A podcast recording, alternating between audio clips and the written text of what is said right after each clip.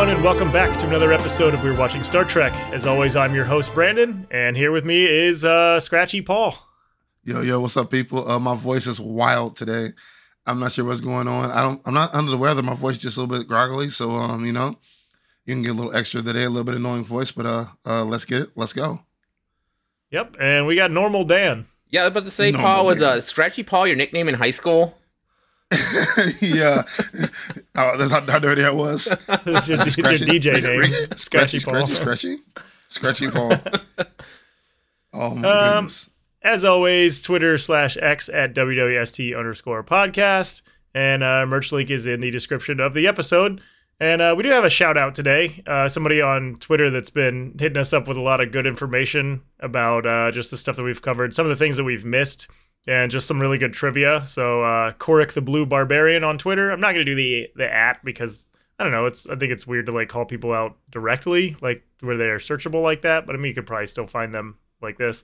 Either way, yeah. Uh, thanks for all of the uh, the corrections and all the really good trivia. Uh, a lot of good like behind the scenes information and everything, stuff that you know we didn't cover or that we got incorrect. Which is it's it's a lot. That- that sounds about right. started watching, yeah, it's it's a lot. We'll. Well, it's funny too though because like it's one of those some of it's like one of those things where there's something that I want to say sometimes and then I just get into the conversation and I forget to bring it up and then people are like, "Oh, like did you know like this? Like uh, I figured you would have talked about this." And it's like, "I did, but then I completely forgot to say it." like Oh, I just okay. like we got on like uh, on track on something else and it's just like, "Yeah, I, I knew that. I just forgot to say anything about it."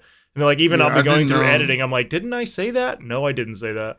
In this episode, I didn't look any X-ray of the background trivia this time, so I have no idea. I might notice something as we're going along. So yeah so maybe we'll get some some good trivia for this one uh, but this one is season 2 episode 22 by any other name the original air date for this is february 23rd 1968 and we start out with the enterprise orbiting a planet and kirk spock mccoy and two other people one that i guessed correctly is a yeoman and a security team member they beam down to this planet it's a really nice looking planet It- hon- it hon- is. honestly like One, actually, Like, one I- of the better looking ones, just as livelihood looking. Yeah, this the reflection of the other planet or the moon or whatever has to be part of the remaster. There's no way that that was in the original and looked like that. But other than that, like the the rest of the planet actually still does look really good. I thought it looked very fake to me. The Yeah, first thing it I does. noticed, like I noticed, like this is a really bad stage.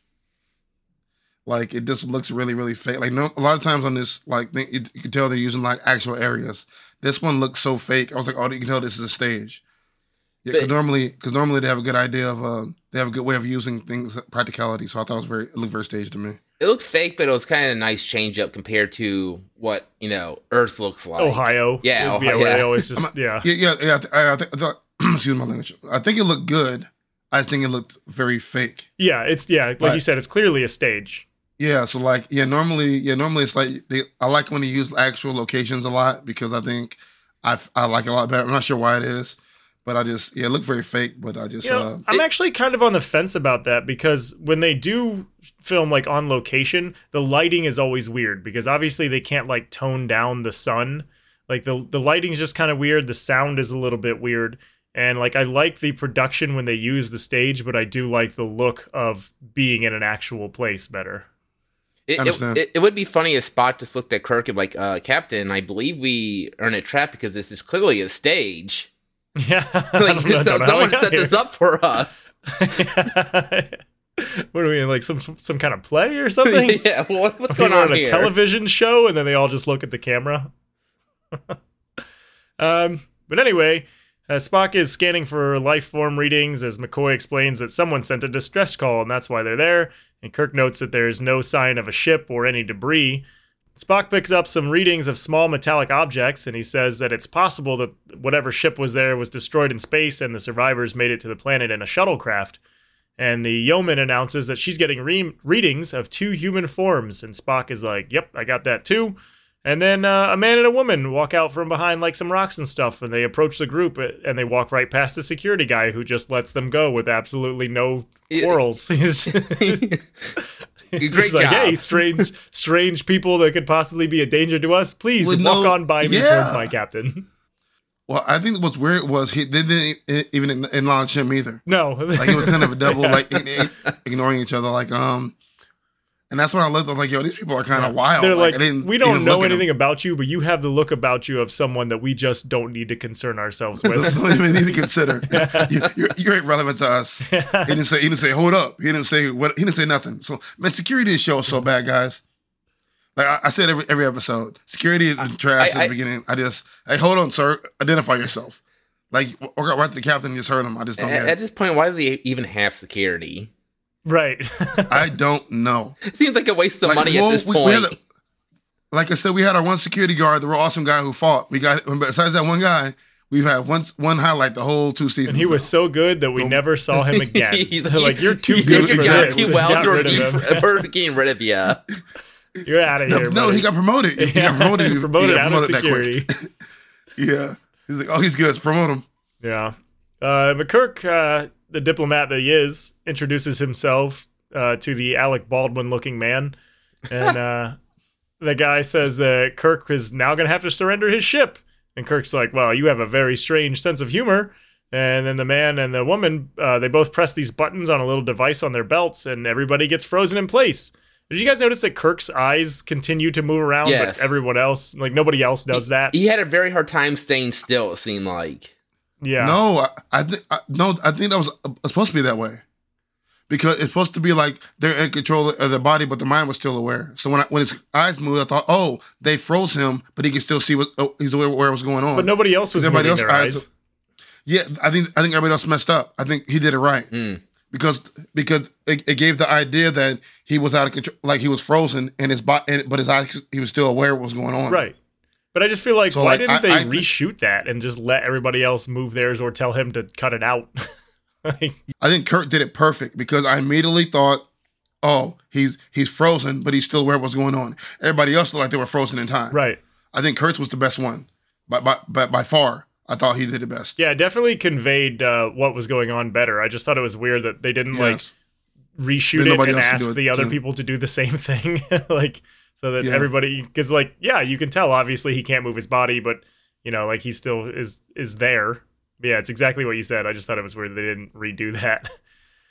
Uh, but the uh, the guy he introduces himself as Rojan of Kelva, and uh, throughout my entire all of every time I was taking a note here, I because J is right next to H, so I just kept accidentally typing Rohan, and he's not Rohan. That's a completely different Rohan. universe. and then Ro- Rohan is not a man; it is a place. But uh, yeah, Rojan of Kelva, and he says that he's com- that he's the commander from now on, and any efforts to resist or escape are going to be severely punished.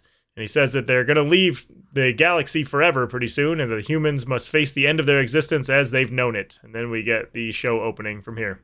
Yeah, right right off the bat, I'm like, this villain seems very competent. Like he, he just comes in, he takes charge, no BS. Yeah, Like he, he seems like a legit threat. has a sweet like bodysuit kind of thing. Yeah. I liked it. I liked. I, I was in from the beginning. I don't know why. I, I just thought it was a really cool concept. I immediately thought, godlike being, I should be annoyed, but I wasn't. Yeah. Because I like it. Was, it was like technology based in my head. So I was like, you know what, technology based, and I liked it immediately. So Right. that was really cool. Yeah, that's that's one of the things that I did like is that it was not like a godlike being. They were just more technologically advanced, and we find out later that they're not even like human-like beings, but they're still not, you know, godlike. Yeah, this really advanced. So I, I really liked it.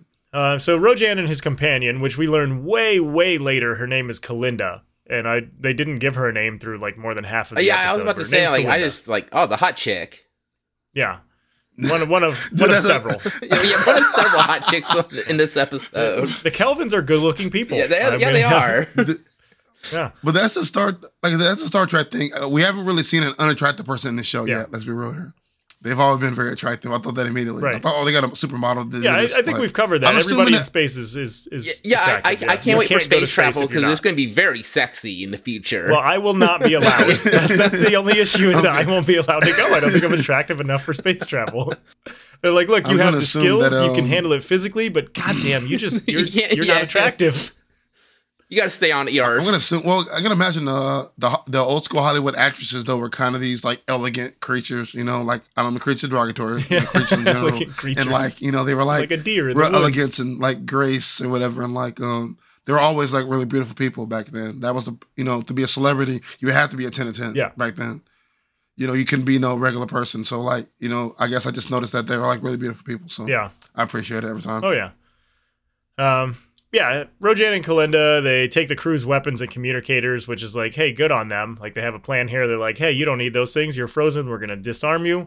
And Rojan explains that the, the crew is paralyzed by a selective field that neutralizes nerve impulses to the voluntary muscles. And he says that he can control them at will, and then he decides to release them. And immediately Spock is like, "Man, that's really cool technology that you got right all there." about Like, it. yeah, I'd like, I'd like to learn more about that. I wrote down Spock is enjoying himself too much this episode. like, like this this episode, like it's like the one of the like coolest, best episodes for Spock ever. Cause like he just oh this is cool, that's cool, that's cool. Like a little kid in the candy store. Like I, I like everything, you know. Yeah. It's just I find it I find it You know what cool. I'm very surprised and pleased about is I thought that they were going to go the route where this whole paralyzed thing is going to be, you know, this huge thing and that because he's a Vulcan and his physiology is different, then it's not going to affect him and he's just pretending. But they Yeah. didn't do it, and I'm so glad Me they too. didn't do it. Yep. yeah. Um, but Spock is, yeah, he's really interested in this technology, and Rojan is just like, you know what? You're not a threat to me. I'm going to explain to you how it works. And he says that it radiates from a central projector. But uh, Kirk is just like, okay, I don't really care about that. What do you guys want? And Rojan says that he wants their ship because it would serve him well in the long voyage that is to come. And Kirk's like, all right, like, where are we going? Like, I'm always down for a road trip. I just want to know where. And Rojan says that they're going to go to the Andromeda Galaxy. And Kirk's like, okay, why? like, we're just really getting through all of the, uh, like, just everything. Exposition everything, really quick. Yeah, all the exposition is just where. And he says where. And he's like, why? And he says why. like, okay. Yeah. Uh, but Rojan says that that's it's their home. It's where they came from. So Spock is like, okay, why are you here? so again, just just very very direct. And Rojan explains that high radiation levels within his galaxy will make life impossible there within 10 millennia. And the Kelvan Empire has sent ships to explore the galaxies to find one that they could conquer and occupy. So Kirk's like, I mean, this galaxy's already occupied.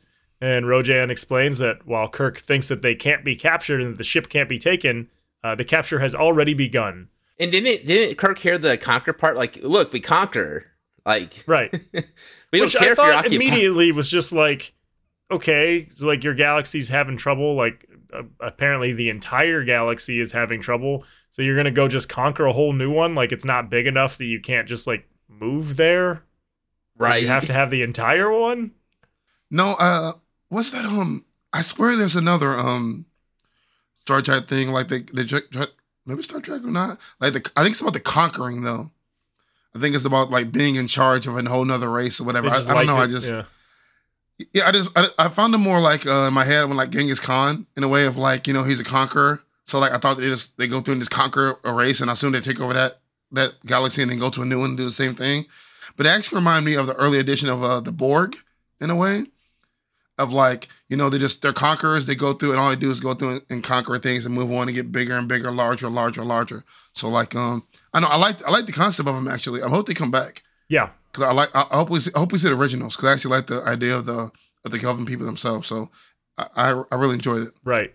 But for conquerors, I would have thought they would have been like better armed. Like I know that they have their devices, and that's a very strong device to be able to paralyze people. But I mean, you got to figure between their galaxy and ours, there has to be some race that's resistant to that, right? Or, right. like has some way to stop that. I, They- I They've would have already thought they come would up have with been like a prepared. technology maybe. to like the make sure they can't be frozen. Yeah. I don't know maybe, but once you see that first um. Uh, uh, when we get there, when you see the first uh, person get turned to dust, I'm like, oh wait a minute. Uh, so uh, what we seeing do now? Do what now? I, I, I, Yeah. like I'll do whatever you say. I, I was wondering. whatever you say, I sir. was wondering the one big weakness of their their freeze device. It seemed like you had to be looking at them for it to work.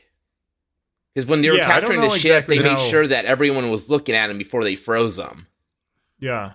That was never that was never said. As, Yeah, it, was, it as a wasn't thing. said, but it was just something I observed. So maybe if like you close yeah, your I eyes and try to like or daredevil it through, maybe you'd be all right. as long as you don't see it, you're fine. Yeah. well, I, I assume it's because didn't it say brainwaves? I don't remember the say. Did- I, did it I say feel it like I was a would have wave? taken that. No, it was just some kind of wave from a machine. So like I gotta wonder Well, when- how it doesn't hit wave, them. though. Does, does like the device also shield them from the waves? I'm not sure. I, th- I, th- I thought it said neural wave. I thought I said it was the neural wave. Neural wave, brain wave, Yeah. same difference. I assume. I feel like we're putting more So I'm importance in this that- than we need to. no, it matters. Look, this It matters. matters, man. So we go back to the ship. Chekov announces that something from the planet is penetrating the ship, and Scotty increases the power to the shields. And then we go to the engine room, and uh, they're just in there doing some work, and a guy just appears out of nowhere, and he paralyzes the crew, and uh, he goes to a little control board, starts hitting buttons. You know, you know, if if there's this good at instant transmission, why don't they just instant transmission back to their home planet? Yeah, it's never explained how they do the teleport thing. That was the one thing I was curious about. Like, is that something that their race can just do? Is it a separate device? Like, how did he know that he wasn't going to teleport inside of a wall or something right there? Exactly. they just kind of pop around, do what they want, and then but like they're just stuck on this planet. And they can't just like the ship is very far from the planet. Like I know orbit doesn't seem like it's far, but that's orbiting above a planet. You're not very close to it, and he's just like, okay, like I'm on the ground, and now I'm up here now. Like if you can do it that far, how are you stuck on this planet? Exactly.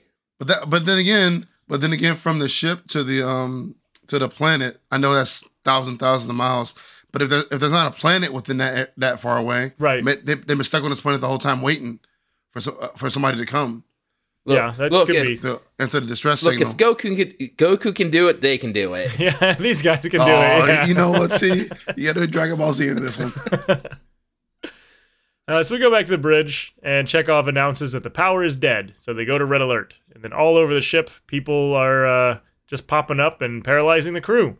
So the same thing happens on the bridge, and then a man named Hanar calls Rojan to inform him that he and Drea and Tomar have captured the ship. And uh, did you guys see when uh, one of the guys was moving near? I think it was Hanar moved past her. She blinked. like I think she was supposed to be No. completely frozen, and she blinked like because he just like moved moved too close to her. Apparently, they don't Mm. freeze their eyelids or their eyes. But it, I don't like. See, I don't like how they're depicting the fr- the froze the freezing part yeah, they're paralyzed. because thing. Kirk did it so great. he was a little like wobbly eye- though. Well, his eyes were moving though. He looked frozen, but the eyes moving it it conveys so much. It lets you know, hey, we're stuck here, but we're still aware. Yeah, Like everybody else, they're just frozen in time, like they're frozen, so they don't know what's going on. When Kirk moved his eyes, it like it really conveys, I'm frozen and I'm aware. I think that was something they really missed on an opportunity to be like everybody, show everybody that hey, we're here, but we can't really move. Right. I think Kirk did the best. So yeah. Uh, but Rojan goes. He tells his people to go ahead and proceed with their orders, and Kirk tries to move towards him, but then he stops because uh, his Rojan's com- uh, companion puts her finger on the little paralysis button, and Kirk's like, "Well, I don't want that again." Um, so he says that even at maximum warp, the ship wouldn't be able to get to the Andromeda Galaxy for thousands of years. Rojan says that they're going to modify its engines to produce velocities far beyond the human science, and that the journey is going to take them less than 300 years. And Spock's like, huh, fascinating. Only He's like, cool. Years, huh? He's like, I think I would be the only one alive at that point. Does he live that long? How, I forget how long Vulcans live. I feel like he would survive that Oh, journey. research, I'll research what we're talking. the yeoman uh, asks if they if the Kelvans made the 300 year voyage, and uh, the Kal- Kelinda says that uh, their ships are multi generational and that they were born in the intergalactic void and that they're going to die there during their journey home. So Rojan says that his missions are going to be completed by a commander that is his descendant. So basically, yeah, they're gonna they don't live that long. They're going to die on the ship, but their kids are going to continue on with their mission. True to the cause. What a bummer. Yeah. I just well, I have a weird, like random question, like as we're going along. Um, where the kids at? Right. Where are all Like, the other people? we're- we're- yeah, we're only seeing adults right now. Like, I- is this are- are they going to be the whole population? Are they going to re, re, re, well, reproduce together, like just these few people, or we, Yeah. you know, we got, we going to cross pattern? Are we going to Are these the only people that have a DNA survived synthesizer to make more journey? kids? Yeah, that's a good question because there's only a few of them. On, like after they conquered the ship, they even admit like, "Hey, there's not enough of us to watch over all of you." Right. Yeah, I'm ass- I'm assuming there's only about seven or eight of them or whatever, and I assume we can do. You know, let's go. A chick gets pregnant, has a kid, maybe she had twins. I mean- I, I, do, I didn't do the math in my head, but I think it's That's a legit whole lot of just people. the the four of them. are the only ones. I don't think there's like seven or eight. I think it's just the four of them. No, I think there's five. I there's saw the, I saw there's Drea. the, the one that gets drunk there's later. Drea. That's the fe- there's uh, the other girl. The well the well the guys don't matter much as the Oh females. yeah, do. five. Yeah, five. Like the females matter more because we got Drea, the girls, the uh, lady in engineering. We got the blonde uh, Kirk's uh, yeah, love Kelinda, lady, yeah, the blonde yeah. lady. There's five. and Hanar, and I'm, Tomar, am, am I and going to assume eventually they're going to? Well, in my eyes, I just assume they would take the women of the ship maybe and make them have kids. I mean, I hate to say it like Yeah, it's like is that I something they would do? I, know. I just like Until later, when we Like- realize that there are no more women on the ship, because we oh, really just put that we crew down. well, but gotta remember they only turn them into cubes though. Right. So like, do they sep like are we like turning them into cubes and separating them from men, the female, like separating them differently and like gonna make these women have our kids? Like I don't get like I get the like because as conquerors, I, I go left. As a conqueror, I figure that's what I would do conquering wise. Like I'd make them all have Kelvan kids. Right. And then when we figure out the Kelvan people aren't even like human in the first place, they just take right. this Yeah, form. that's what I was gonna say. Yeah. Can they even? So I'm reproduce thinking, as a like, human? Can they even re- reproduce that way? Yeah, I don't even know how to reproduce. We don't, cause we, haven't, we haven't seen an actual Kelvan being. Yeah. So Wow. like I'm I'm curious how this all works. I don't partake in this, but there's a it. certain type of porn out there that'll tell you that they, they will reproduce as humans. the old tentacle monsters. Not my I'm thing, just- but you I'm know, you like what you like. Random questions, dude. I'm just I'm just curious. Uh, I'm just that- curious that's to know that's what. Japanese Star Trek. Yeah, I'm just curious to know one one of those people in twenty sided uh thing, twenty sided object. What do you think that tastes like if he was to bite into that? Probably pretty bad because it seems pretty dusty. But I don't know. Oh, I don't I don't even know. Maybe heavy way, and iron. that, that, that just yes, very heavy and iron. Uh, let's get back to the show. Uh, oh my god. Kirk asks the Rojan what happened to their ship, and Rojan explains that there's an energy barrier at the edge of the galaxy, and they managed to break through it, but their ship was destroyed, and they barely managed to escape in a life craft. But uh, now they have the means to return to the Andromeda Andromeda galaxy via the Enterprise, and uh, we've actually seen this uh, edge of the galaxy barrier before. It is the barrier from uh, the first episode of, this, of the entire series where No Man Has Gone Before. That's the barrier that created Gary Mitchell. Ah, okay. Oh, okay. I, I, I thought we've been there before. Like the opening of the whole series, I think, was them looking at this exact barrier. Like, so they kept the color the same and everything. And that's the shock that gave Gary Mitchell his power. Actually, I believe there's another callback a little bit later on in the episode from a previous episode. I may have missed Where- it. where- if we where get do there, you'll have to callbacks? tell me.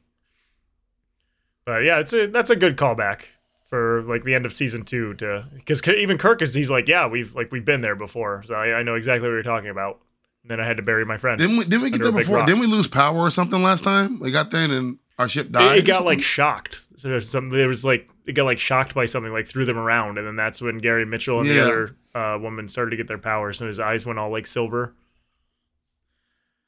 I remember. Um, but Spock asks why they would use the Enterprise and not just send a message to Andromeda instead, and Rojan explains that no transmission can, bene- pen- penetrate the barrier.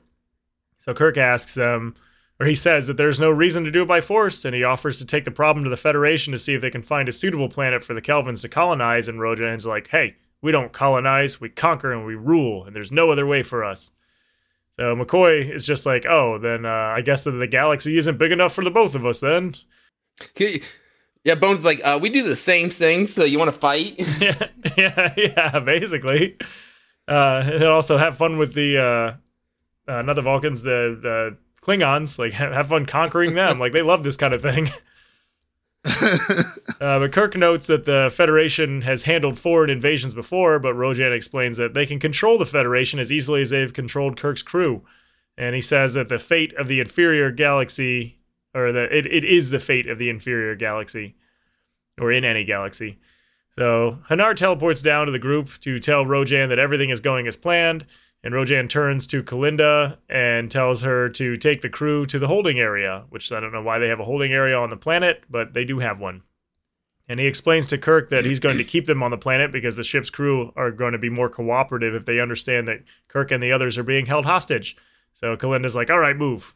And we uh, they just they move. so we go a little bit later, and uh, Hanar and Rojan are having a little discussion where Hanar is telling him that the modifications to the ship are underway.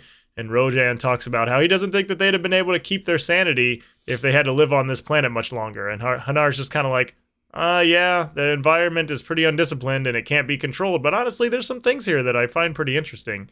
And Rojan's just like, I think it's disturbing. and uh, he talks about the heightened senses of the shells that they've encased themselves in, so the, the bodies that they have. And he wonders how humans manage to exist in the fragile cases. And I'm going to tell you what, it's pretty hard, dude.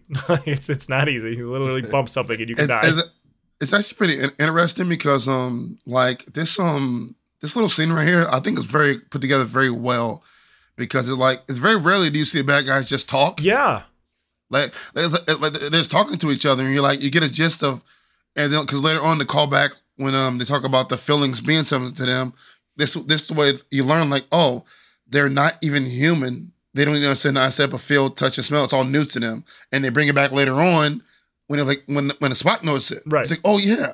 It's all new to them. And then like it becomes part of the whole story in a way. And um it's very rare to get to that like that one like like um excuse me like five sentences they were saying to each other really was really intelligent and brought like a lot of uh like full circle of the whole episode Yeah. in a way Yep. and i thought it was very cleverly written and done and plus it's really cool to see people talking to each other that aren't just just the crew Yeah, how often do we get a scene that doesn't have a member of the crew in it? Like, do we ever really? Not really. N- not it's super rare Yeah, it's super rare that's why i really noticed it right.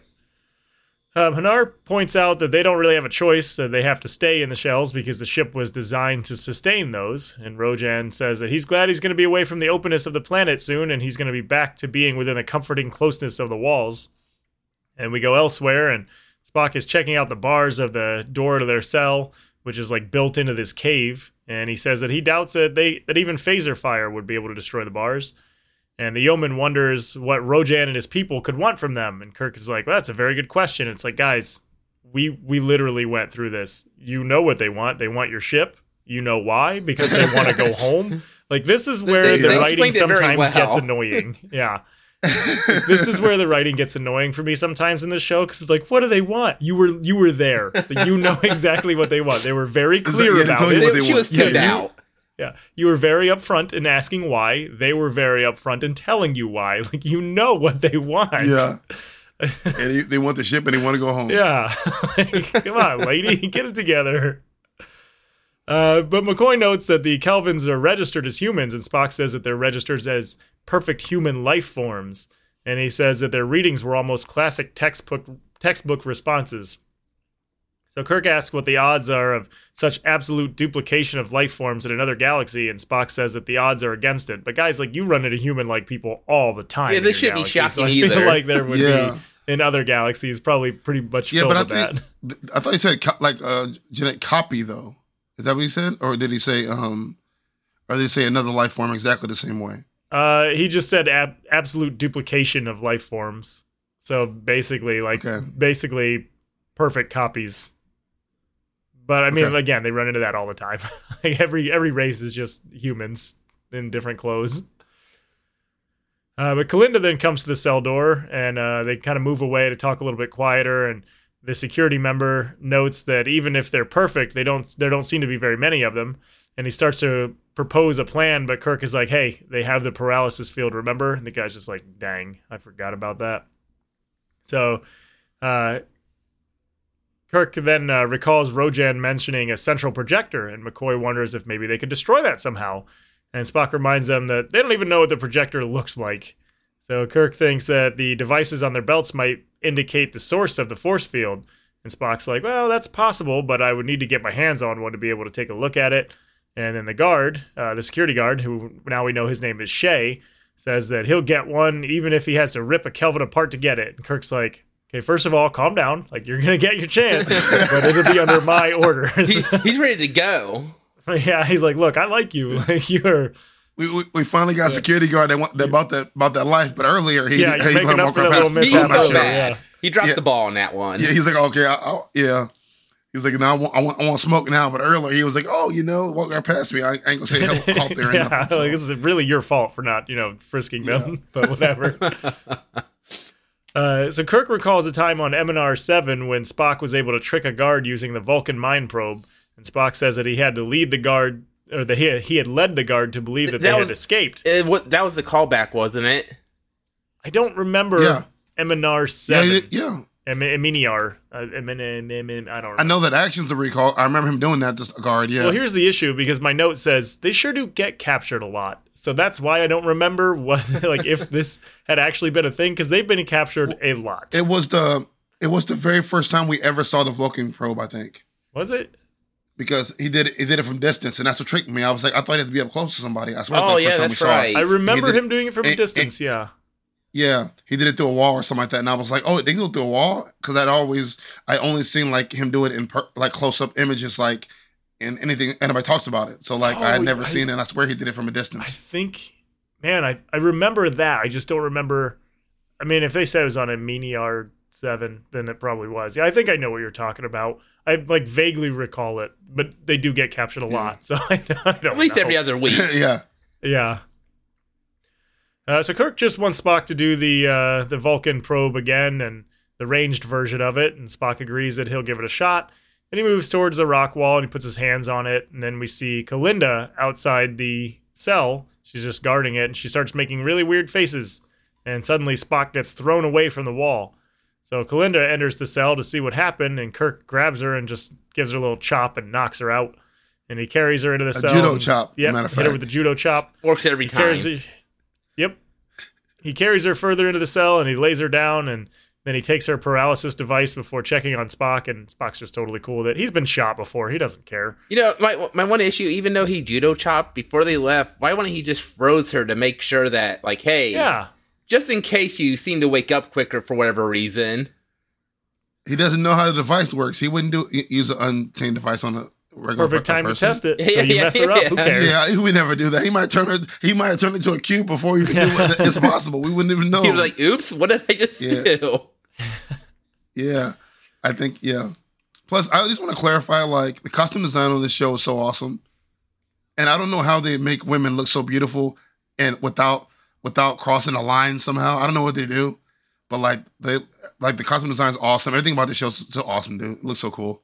I just and I like how and I like the Kelvan's costume design. In general, I don't know what it is about the costumes, but I like everybody costumes the whole time. I do like that the Kelvans are not all wearing the same thing. Yeah, Like it's the same they're style, but like sure maybe it's just a different color, but they all seem to have their own style. Because like even the two uh, women in the Kelvans are wearing completely different things. Yeah, I like the costume design because like I'm about to get deeper into a second, but like somehow like the woman's like 98 percent exposed. Yeah. On, on on the show, but somehow. I don't feel like she's exposed. Yeah, I, yeah. so- Somehow it's classy. I don't know how they're doing it. Like it's very, it's like real. I don't know the little like curve on the hip shape design. I don't know, but it's it looks really good. I know. I just it looks classy. Yeah, good way of putting it. Let's do it classy. I don't know how. I just I love the design of the 70s and uh, the 70s. I love the design of everything they do. I know the show is just really cool design wise, and I really I like it a lot. Yeah. Oh, we're in the '60s, by the way. Yeah. Oh, s- oh, oh, oh right. late late Yeah. sixties, you just got late fat late sixties, early seventies. Oh, my bad. Uh, Late it's late sixties, early seventies. I like the whole design of everything they do. So yeah. Um, so yeah, they all exit the cell, and Kirk immediately gets paralyzed by Hanar. And Kelinda emerges from the cell. She's just like, "What? Like you call that a judo chop?" and she goes up and takes her device back, and then Kirk is freed. And Rojan says that the escape cannot go unpunished, and he directs Hanar to take Shea and Kelinda uh, to take the yeoman. So Rojan lectures Kirk on how the leader should realize the importance of discipline, and he says that he needs the specialists of the group, which would be Spock and McCoy, but that the other two are unnecessary. So Kirk's like, hey, I'm the one that's responsible, so you should punish me and, and let my crew grow." And Rojan points out that he and Kirk are alike in that they care less for their own safety than for the lives of their command. And he says that they both feel pain when uh, others suffer for their mistakes, and that Kirk's punishment is going to be to watch the other people die. So Kirk goes to move, but Rojan just like puts his finger on the button. He's like, ah, like I still got this thing. You keep forgetting that. And he tells Hanar to uh, proceed, and Hanar pushes his button. So Shea and the yeoman are transformed to these two little 20 sided sponge looking things. And that made me think Yo, that there has to be a Star Trek Dungeons and Dragons module out there somewhere, right?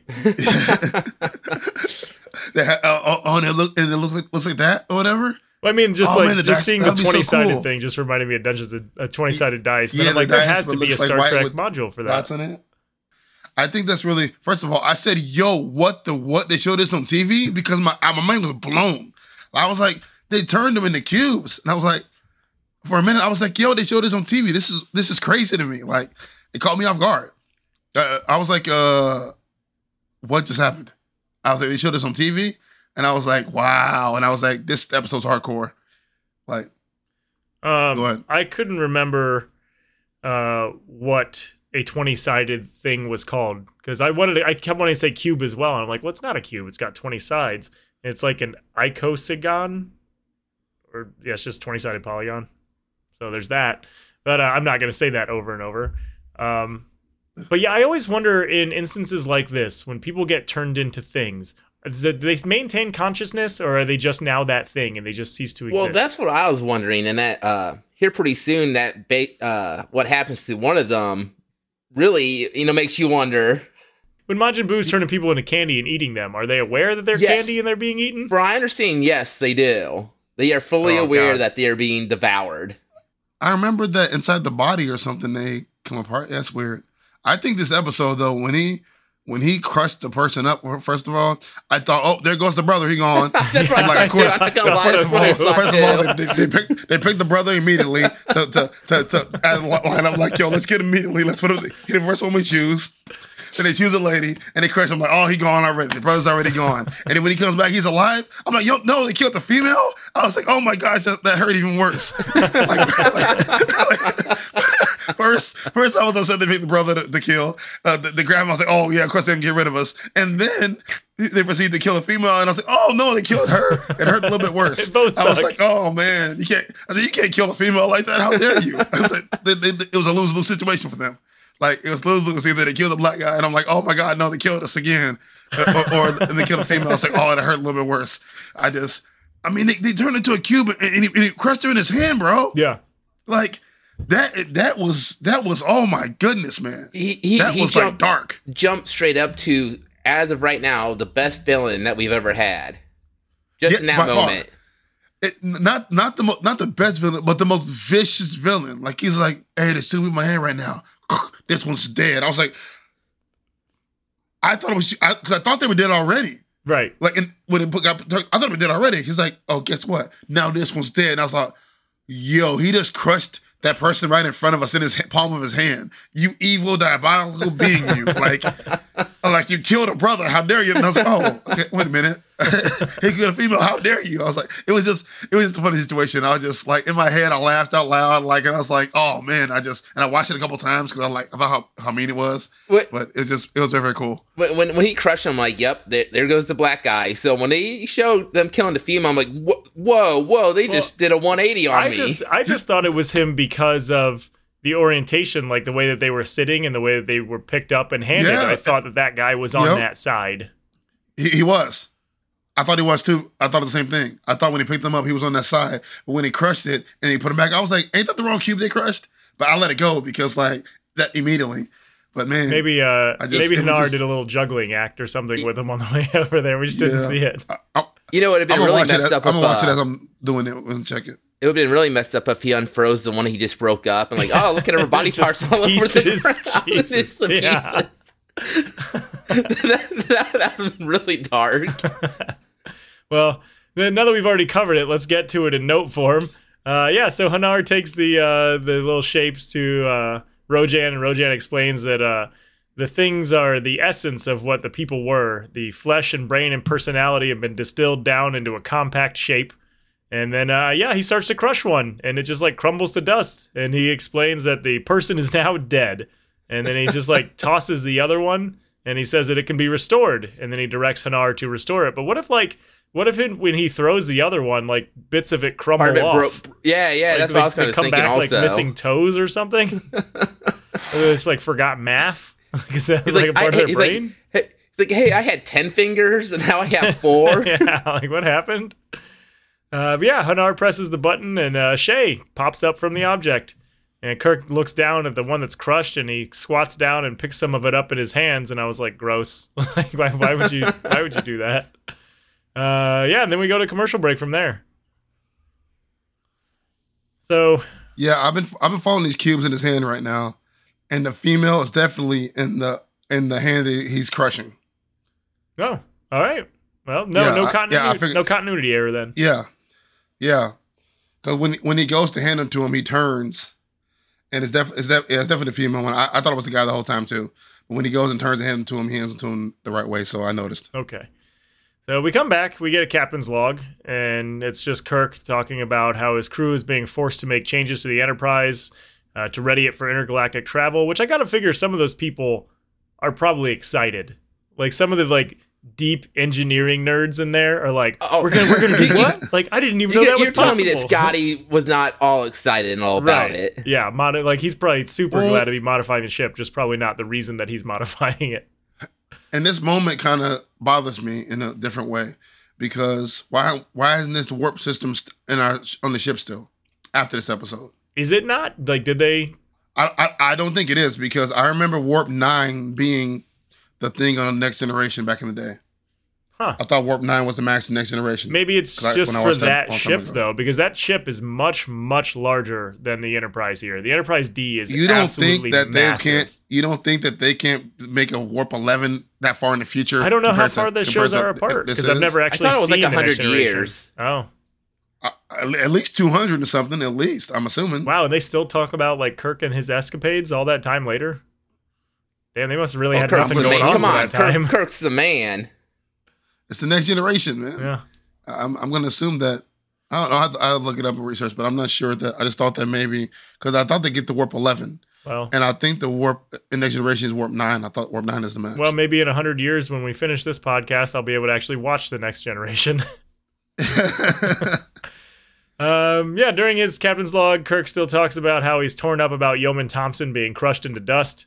And then we've got McCoy, he's checking on Spock, and he says that uh, he didn't look well before he broke the mind touch.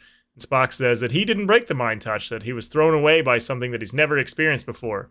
And Kirk's like, okay, what was it? And Spock explains that it was a series of bizarre and exotic images bursting in his mind and consciousness. He saw I, I've colors. seen those images before. Yeah, oh yeah, he's he knows about those exotic images. Uh, he says colors and shapes and mathematical equations were fused and blurred, and he's been trying to isolate them, but he can only clearly recall one of them. Don't you think Spock would be pretty excited for mathematical equations being beamed to him in his head?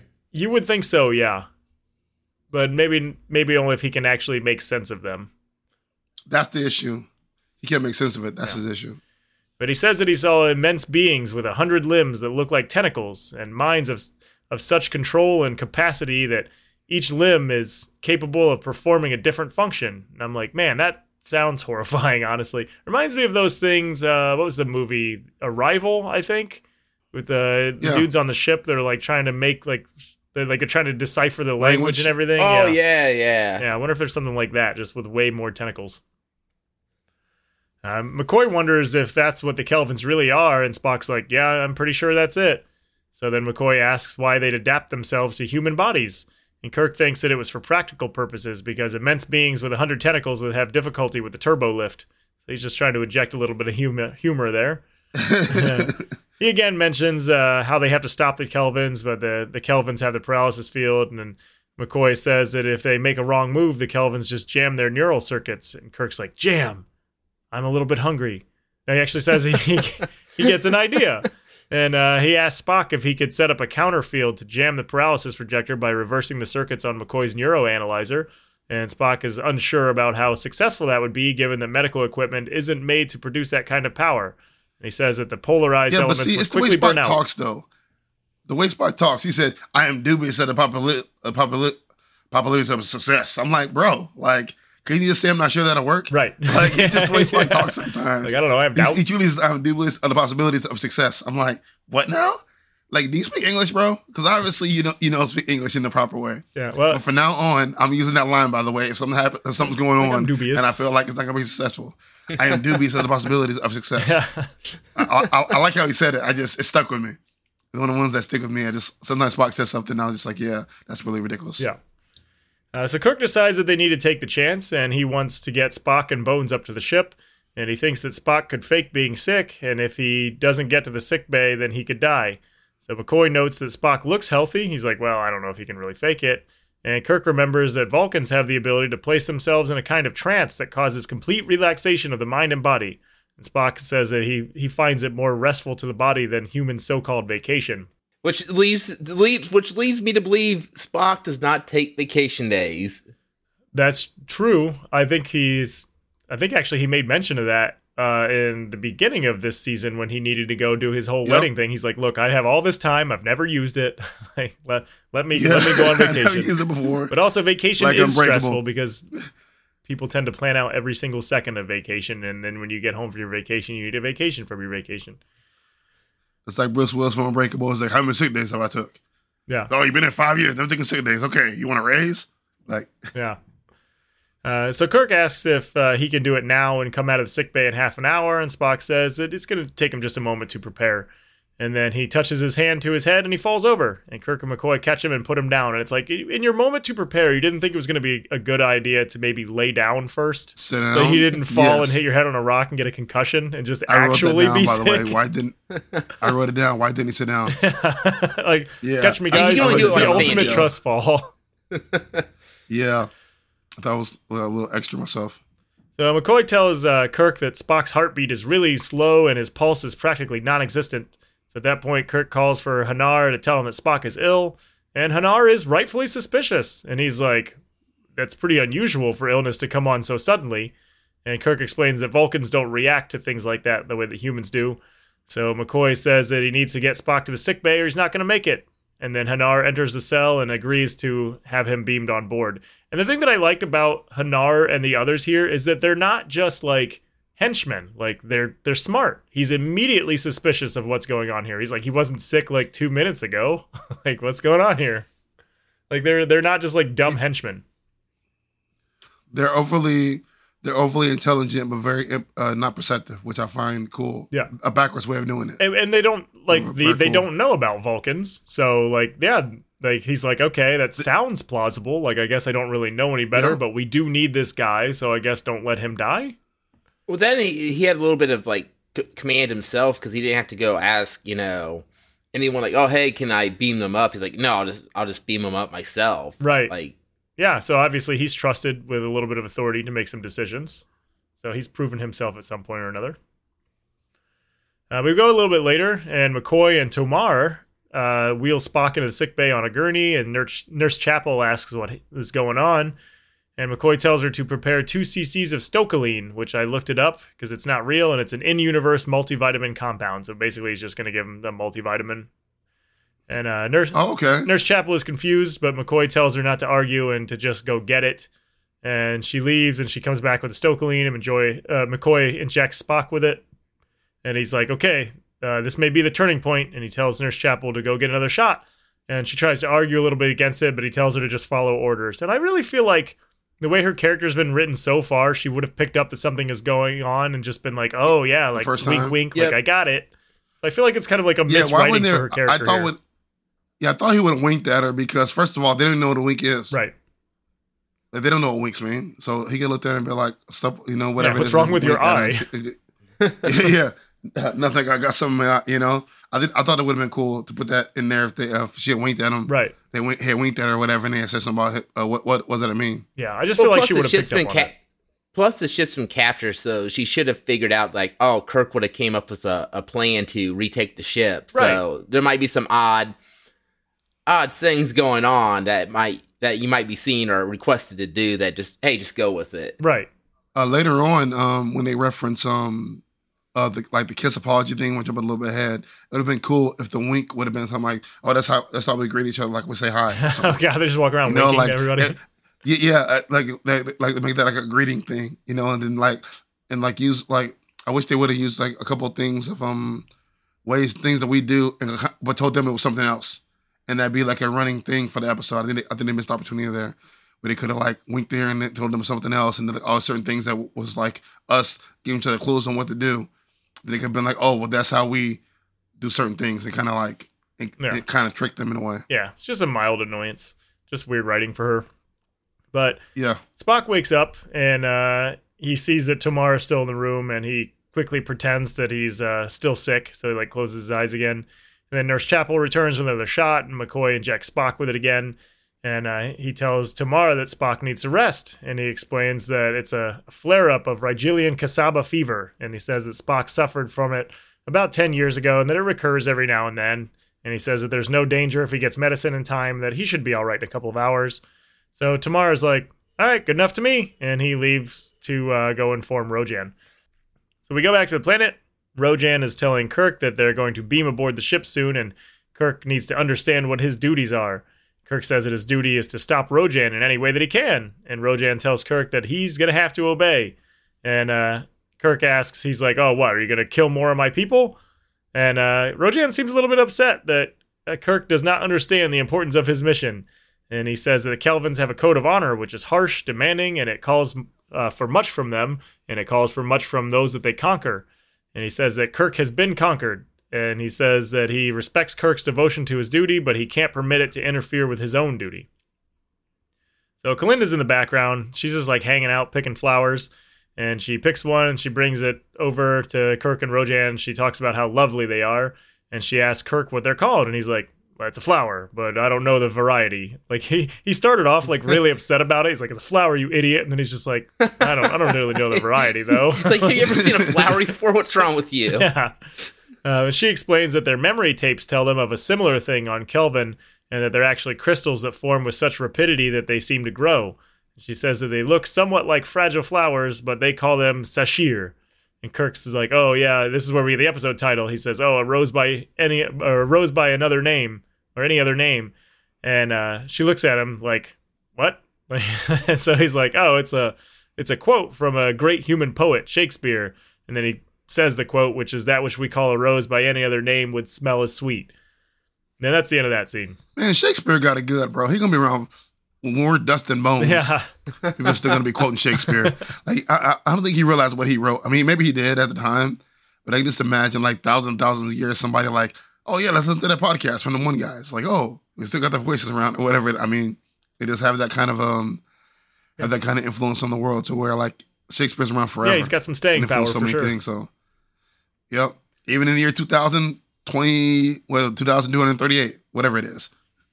Yeah, so later, uh, the entire crew and the Kelvans are on the bridge of the Enterprise as Rojan explains that Drea has computed and laid into the course for Kelva.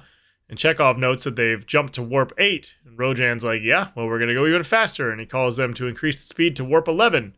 So Kirk orders Chekov to comply with the speed increase. And Drea announces that they're going to reach the galaxy barrier within an hour. So Kirk tells Rojan, he's like, I'm going to go to sickbay to see my first officer. And Rojan's like, oh, yeah, I heard that he was sick. So, you know, I'll allow that. Go ahead. Yeah, he's like, oh, go ahead and check on him. Yeah, he's not like completely terrible. So Kirk enters what appears to be like some kind of engineering or research room where McCoy and Scotty and Spock are working. And Spock says that he's located the Kelvan's power source, that it's installed in engineering. So Scotty says that uh, he's tied into the lab computers, and that should give the jammer that they made a little bit more power to, to push with. Then we go to engineering, we get a really interesting shot here because in engineering, you've got like the console in front, and there's a window behind them where you see like a, an area like down below.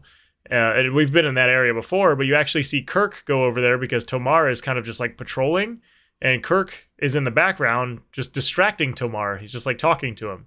So really interesting shot. Like I would have thought that they would have focused on that and then pulled to Scotty and Spock, but they left that go in the background. Ooh, I, I- see it. I see it now that you see that. Is it actually Kirk or is it just a, a body It, double? it might be a body double, but it's supposed to be Kirk. Because like, why use Shatner for somebody that's not going to be in focus? You know what I mean? You can shoot that on another day when he's not there or whatever. But That is a very, very clever, uh, good shot that you brought it up. I'm watching it right now, and it looks really good. I didn't notice it until you brought it up just now. Yeah, he's back there just distracting Tomar, and Scotty and Spock move towards the power source. And Spock says he, he realizes what they need to do, they cannot do because the material surrounding the projector is the same as the bars of their cell from the planet, and that readings indicate that it's impervious to any of their weapons. So they can't penetrate the casing and they can't get to the machine. And he says that there is another possibility and uh, that they'll get it ready, but the final decision is going to be on Kirk. And he explains that the Enterprise is propelled by matter antimatter reactors and that the barrier that they have to traverse through is a negative energy. And Scotty's like, Oh, I understand where you're going, but I don't think I like it. And then they get to work. And I did not understand where they were going, and I do also like it. Uh, a little bit later, the crew walks through the corridor as Kirk is paged to the bridge, and they go into the turbo lift. And Spock explains why they can't jam the power source, and he says that they've prepared a means for the only logical alternative available. And Kirk's like, "Okay, that's good, but what is the alternative here?" So Spock explains the barrier being negative energy, and Scotty says that he's opened the control valves on the matter antimatter nacelles, and he'll flood them with positive energy on Kirk's signal. And Spock explains to them then that uh, when they engage the barrier, the ship's going to explode, and the Kelvans will be stopped along with them. So Kirk's like, that doesn't sound very good. And he starts to argue about it, but then the turbo lift arrives at the bridge and the doors open, so they, they have to stop talking about it. Which was kind of nice because they didn't drag the scene out. Like, obviously, the elevator only has so much time before you reach your destination, so you couldn't have like a full blown, you know, argument. Right. Yeah, and he just has to make the choice then at, at the same time, I thought this would be Kirk's idea. I feel like it would be a last resort he for him. He comes up with ridiculous ideas and then normally implements them. So I just thought that he would like consider it for a second, but he automatically went to the "Are you mad?" conversation instead of even really considering it. Like I'll I'll, I'll take your I'll take those into consideration. Like he, he normally like replies a lot more calmly, right, to, about things, and then like that's exit. And the fact that he automatically went to the, you know, like, what are you talking about? Like, I would never do that. I just think that was kind of unlike Kirk in a way. Right. Yeah. Um, I mean, I feel like it's just he's rushed for time. Like, they're, first of all, they're getting to the bridge, but also they're getting to the barrier. So, like, he really just doesn't have time to work this out with them. It's like, hey, we rigged up this thing to explode. Like, you need to tell us if are we doing it or are we not? And he only has like a matter of minutes to make that decision. And I, I feel like I mean, he for sure doesn't want to blow everybody up, but I mean, you may have to. I I, I think it was I, w- I wish Kirk would have did it, and it just didn't because the Kelvans had had made a plan for it. I thought that would have been more impactful.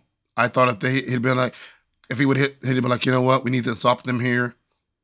Eh, we gotta sacrifice themselves. Let's do it. And he hit the button, but then the Kelvans would have been like, oh, oh, we planned for that too. Well, I well, thought that would have been the thing. But that would have worked because later on they, they find out that they knew about it anyway and they yeah. already took precautions yeah. against it. So they're they could have yeah, hit but, the button. But, I, but, yeah, but I wish they would have did that. Like if they had hit the button or whatever, like the the amount of respect for Spock at that moment, or sorry, Kirk at that moment, like, hey, we need to, this decision we need to make. They're too dangerous. Let's do this now. We're doing it now. Boom, do it. And then Cal's gonna be like, oh, you thought you can do that? Oh, no, we got a plan for that too he'd have made a sacrifice, but at the same time, the Cowboys would have had a plan for it. And I think that that moment you'd have thought, you know what, Kirk puts the uh, success of the galaxy above his own crew, but he didn't do that this time. He put his crew, his crew above above the protection of the galaxy, and I find that unbeneath Kirk. I mean, I find that beneath Kirk because I think Kirk is kind of guy like, you know what, we're gonna hit the button, do it. We need to protect everyone, not my ship. So I, I, I, that's how I felt about the situation. I feel like he just knew that it was like a last, last resort, and he thought that he could do something like without having to kill his entire crew and also protect the galaxy. Like I, I feel like he's Kirk is not like a I have to do one or the other. Like somebody has to live, somebody has to die. He's an everybody has to live kind of guy. And like he always has to find that way to make sure that everybody survives and everything works out. But at this moment, he had no glimmer of hope of anything. Right. Else. I'm saying like any kind of thought He's process. Stubborn. Therefore, he he he was risking everything in on the situation. Maybe, maybe part just, of him was hoping like that uh when they were trying to get through the barrier that the barrier just destroy the ship and like he'd have more of a clean conscience quote unquote of like well we tried to get through it but you know we yeah. just yeah. couldn't and we all died anyway. I would have been okay yeah, if I'm just, they I'm just being, I'm being hard on hit Kirk, the button. I think I think Kirk and then it blows up and that's the end of the series. It's just, well, no, just no. The, the end right there. I'm, saying, I'm saying hit the button and then the I'm just hitting the button, but then the Kelvans have some kind of plan that he they already put in place. Yeah, I'd have been okay with no plan in place. Know, it just blows up, the ship explodes, everybody dies, and the series is done. The season's yeah, over. That's it. It's just over with. Yeah. Uh, yeah, we're on the uh, bridge, and Rojan informs them that they're approaching the barrier, and they watch the screen, and Kirk sits down and looks uh, over to Spock, and he looks at Scotty, and Scotty's just like finger just hovering above that button. He's like, "Just tell me, just tell me what we got to do. I'll hit that button, boss. Like I'll kill us all." He is just primed and ready to go. And then they approach the barrier, and we approach a commercial break, and we come back, from the break, and we get a captain's log, just explains everything that's currently happening. So Kirk asks for readings from Spock, and he says that the sensors, the Spock says the sensors indicate that the density is negative and radiation negative and energy negative. negative, and Scotty's just standing by with his finger on the button, just ready to blow it up. And Spock announces that they've made contact with the barrier. So Scotty then reads the outside hull temperature, which is at over 2,000 degrees and rising. And Kirk tells them to just hold their positions. So the ship gets a little bit shaky and they move through the barrier. Chekov announces that they've made it through the barrier as Spock reports that the instruments are returning to normal. Uhura then starts reading off reports of damage and casualties on all the decks. Scotty reports some outages of several systems and says that they're on emergency backup power. And Spock reports that the life system or life support systems are sustaining on emergency power. So at this point, Rojan's like, "Hey, Kirk, like your people are super efficient. Like you did a really nice job." And then he directs Hanar to start neutralizing all the people. And Kirk's just like, "Wait, what? Like what's what's going on here?" And Rojan reveals that the humans are troublesome and that they needed everyone to get through the barrier, but there aren't enough Kelvans to guard everybody on the ship at once. And he says that the food synthesizers can't manufacture enough food for the entire journey, so they're neutralizing all non essential personnel. And uh, he says that that is already underway, which is a shame because in 2020, everyone was essential, apparently. But I know we were. Now, now they no longer are. Um, so he instructs uh, Drea to start on the bridge personnel. And he goes to Uhura and says that they have no need for communications, and he turns her in one of the 20 sided objects like he did to everybody else.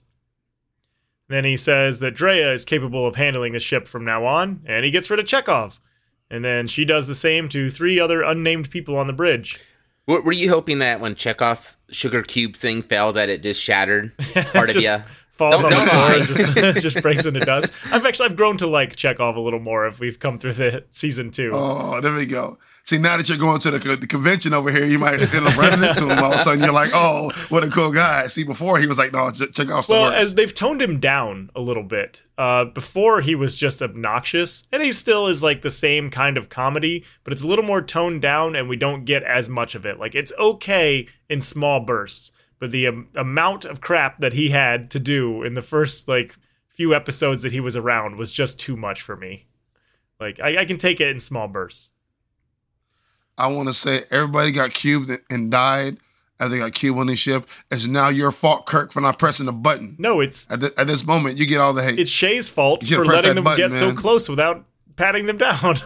nah, nah, that's not. Shea's gonna Well, get hey, Kirk- recubed too. He's gonna get turned into one of those things for a this. second Kate- time. Uh, Kurt brought Shea on this mission as Yeah, his so security. it's his fault. Therefore, Yep. it, it goes back. Yeah. It still goes back to Kurt. All right, I'll, I'll accept If Kurt that. had brought a better security guard, we would be in a situation now. Are So, there better security guards, Paul? Listen, don't do that now. That's, that's, we're not doing that. Okay, you don't don't try to trick me. I'm just saying that you know they could have went to the security guard, pick somebody you know a little bit better than Shea. We'd have been good to go. Yeah. Um, so yeah, people are getting uh, getting turned into into these polygons all over the ship, and uh, the ship continues on as Kirk walks through a corridor, and he turns a corner and he sees seven of the little twenty sided guys laying on the corridor, along with a data pad and some other devices. And uh, Rojan approaches him and asks Kirk if he agrees that it's better a better thing for them than exploding the ship as Scotty thought to do.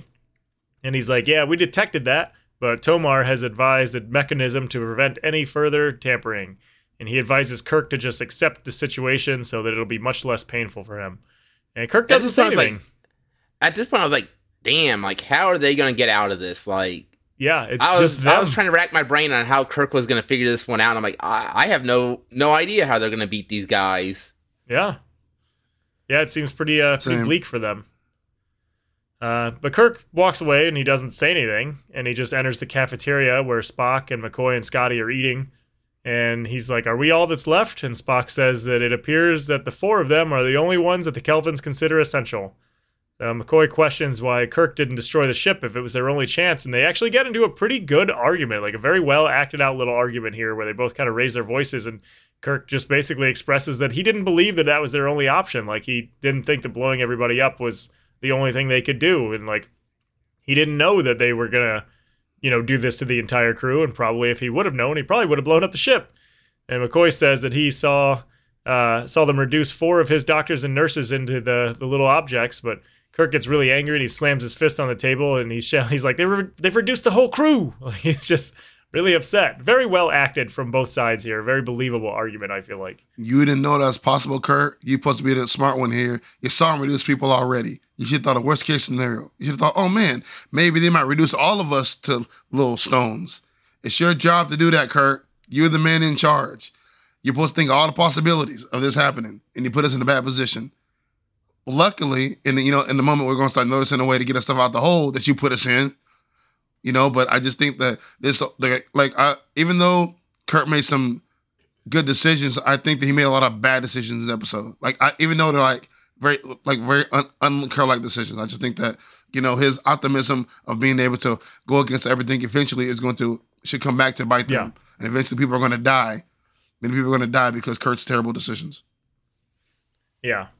Um, so Tomar enters the room and he's watching them eat, and he's like, "Why do you guys take the trouble to eat?" And he pulls out this little container, and he says basically that they have little pills that contain all the nutritional elements that they need. And McCoy insists, uh, insists that Tomar try some food. He's like, well, "Why don't you try eating for once?" And Tomar's like, "You know what? I think I will." Which I mean, good yeah, on him that, for trying new things. Yeah, that that Play-Doh looks really delicious. Yeah, your little colored shapes there. So McCoy gets up and he shows Tomar how to work the food synthesizer, and Tomar sits down at a table and he tries some food. And Scotty, at this point, he's whispering to Kirk that they should try again to knock out the paralyzer power source, and Kirk says that that's now out of the question because they need it to bring everybody back to human form. And that assumes that they don't just gather everybody up and crush them. They just kind of left them around in the hallways. You think just like kick them as they walk through? they accidentally step on it. Yeah, when you bring all those people back, it is going to be a mess. Play a game of crush the can. Yeah. Get the can around. And go, oh, crunch. um, Spock points out, uh, points Kirk att- Kirk's attention to Tomar, who is really enjoying the food that he's eating. And Spock finds it interesting, and he says that the isolated glimpses of the things that he saw when he touched Kelinda's mind are starting to coalesce into his consciousness. And the Kelvans have superior intellectual capacity, but to achieve it, they have apparently sacrificed anything which would distract them.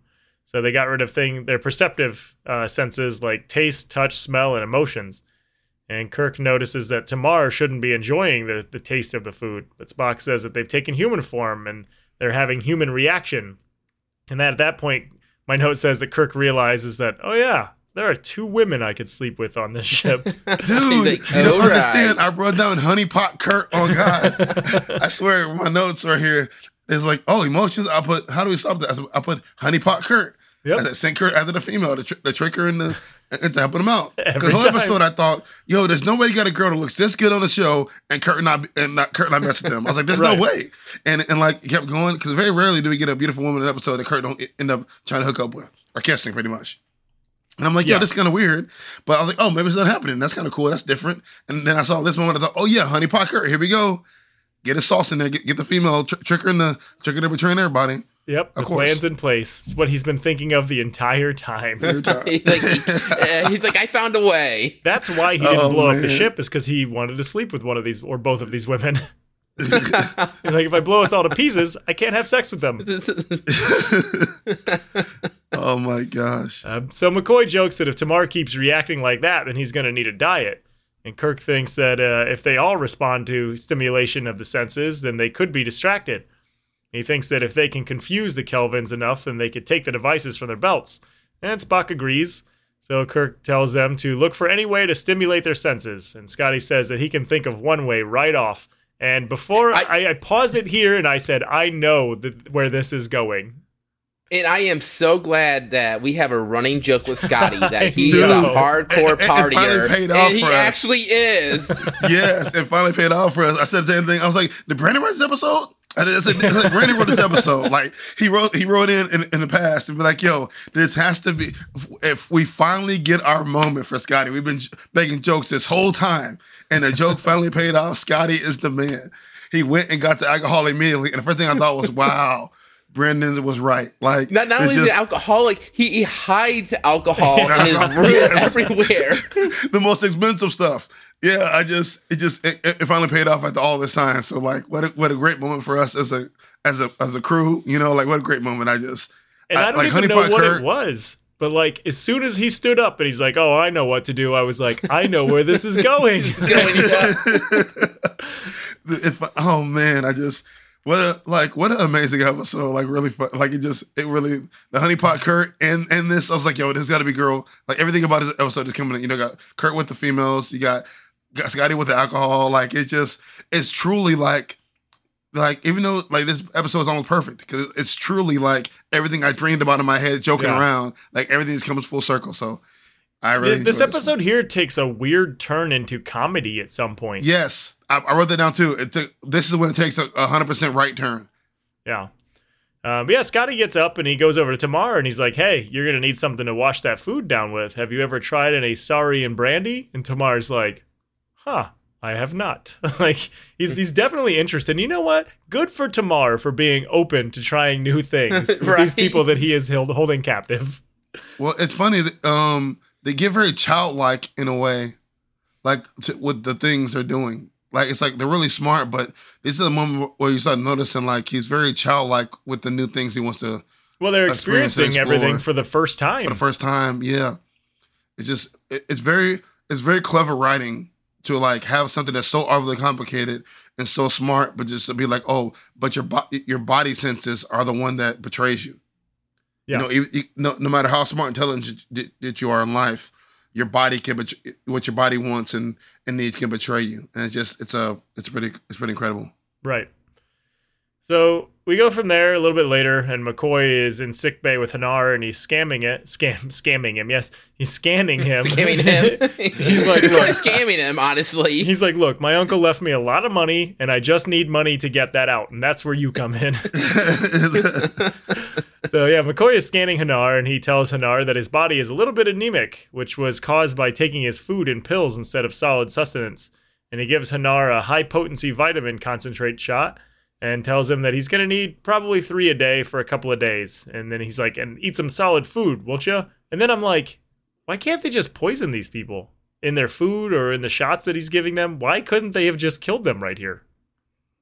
Hmm. I don't. I don't think they're going to kill them. I don't think they're. I don't think they think about killing people that often. Yeah, but why not? They just turn the entire crew into twenty sided dice. Like I feel like they, they don't know how to. They don't know how to use the device though to turn them back. They're going to take it anyway and try to figure it out. Spock would have figured it out. And if these people can teleport, what are you going to do? Keep them in a cell? They're just going to teleport out. Good, good point. But anyway, we go back to Tomar, and he's just getting drunk with Scotty. And then they ran out of brandy, and uh, that's the scene. That's it. They're just, they're just hanging yeah. out, getting drunk. Just hanging out, drinking. So getting uh, lit together. Then we go to Kirk, and he enters Kelinda's yes. room, and I'm like, I knew this was coming. Yes. We all knew this was coming. Yes, yes, yes. Uh, he says that he wants to apologize for hitting her, and she says she's very understanding. She's like, "Well, you were only trying to escape, and that's the same thing that we would have done." And he says that he doesn't usually go around beating up beautiful women, and she's like, "Why not?" And I'm like, "Yeah, Kirk, yeah, why not?" I feel like Kirk does go around a, beating up beautiful women. I mean, that was just a what a great one-liner. Like, why not? Like, oh, yeah, I guess that doesn't sound. He's like, I you guess, know, I like, hadn't really considered that side. I, I, she's yeah. like, they, she's like, they got faces, right? Yeah. yeah. Kirk's really perplexed now. He doesn't know how to handle that. Yeah, like it threw him off guard. He's like, that's not really the response I normally get. Like, why not? Like, it's, well, his thing is more getting beat up by the beautiful women. That's what he's into. oh um, man. So he says that there are better things for men and women to do, and she's like, like what? And he's like, I don't know, play Doctor Mario or something, damn woman. but he uh, play Operation. Let's play Doctor. Let's yeah. play House. he touches her neck and uh, asks if that's where he hit her, and she's like, no, it was it was right on the other side. So he like goes behind her and kisses the back of her neck, and then asks her if that's better and uh, that's very forward of her. She's like, "What is that supposed to help?" Oh my right. goodness, men The '60s sexual harassment thing would have been so high nowadays. Oh my goodness, bro! You can't just kiss her on the neck, yeah, man. Yeah. Like you have now entered the zone, sir. Like the, the, the touching of the neck was kind of like it definitely crossed the line already. But he went, he was right for the kiss on the neck. I'm like, oh come on, Kirk, bro. You're yeah. not gonna make it here in the 2020, 2020s, man. No. Yep. And uh, she's like, "Oh, is that supposed to be a remedy?" And he turns her around and he's like, "This is." And then he kisses her. And I'm like, "Dude, she's a giant creature with a hundred tentacles. Like you will literally make out with it anything, does not you? matter. it does not matter, sir. There's this um. hey, Kirk is very open. Yes, Kirk don't care about him being a young Christian thousand limbs. He don't care about that. Come on, he's Kurt. Green hair, green skin, blue skin. He don't care what it is. Th- Three hands, four hands, Yep. As long as you're there. legs. Yep. Yeah, you you're, you're exist. lady. Four eyes, eight eyes. He's like, oh yeah, how you doing, baby? I'm Kurt. Nice to meet you. So uh, she asks if there's supposed to be some significance to that action, and he explains that it's an expression of warmth and love among humans. And she says that she's she's like, "You're trying to seduce me," and uh, she reveals that she's been studying humans and that they've devoted much literature to love. She asks why humans build such mystique around a simple biological function, and Kirk's like, "Well, we enjoy it." And she asks if he's talking about the literature, and then he's like, "Okay, I'm sorry that I brought it up." and he goes to leave and she asks if he really regards the touching of lips to be pleasurable and he sarcastically responds uh, that he's like well i did she's like okay well let's try that again so she kisses him again and uh, rojan walks in and he's like is there a, a problem here and kirk's like well there wasn't when i came in like i don't know yeah, it's a problem now. You're here, sir. Yeah. like, did you just cock block me? uh, so yeah, he leaves, and uh, Rojan asks Linda what Kirk was doing, and she explains that he was apologizing for hitting her, and it involves some pu- peculiar touching contact. So Rojan, he's he's interested. He's like, I would like to know more of this, and so she kisses him, and he says that the humans are very odd creatures. And then we go to Tomar. He's still getting drunk with Scotty. And they finish another bottle, and Tomar asks if Scotty has any more. And Scotty doesn't have any more of what they were drinking. And Tomar's like, Oh, I'm okay with really just any drink. And my note for this says Tomar seems like an okay dude. He's super likable in this section, and he was open to eating food, and now he's just drinking and chilling with Scotty. And I really want them to just become friends. Dude, he, can, he can handle his alcohol for never having any alcohol. Of- Yeah. oh yeah, what a good point. I guess I never thought of it that way at all. Like he should have been drunk quick the first Yeah. time drinking. I really just wanted to become like drink- drinking buddies at this point. Like I had no idea of the ending or anything. I'm just like I I hope Tomar is just like you know what I just want to be friends with this guy and get drunk and eat food. Yes. Uh, but elsewhere, Spock is playing his like 4D chess with Rojan, and Spock's talking about how he finds humans to be peculiar and he finds them unfathomable, but an interesting psychological study. And Rojan says that he doesn't understand the pressing with the lips as an apology, and Spock says that oh, he's like oh that's that's a kiss, yeah. So Spock says that such apologies are usually between two people that have some affection for each other.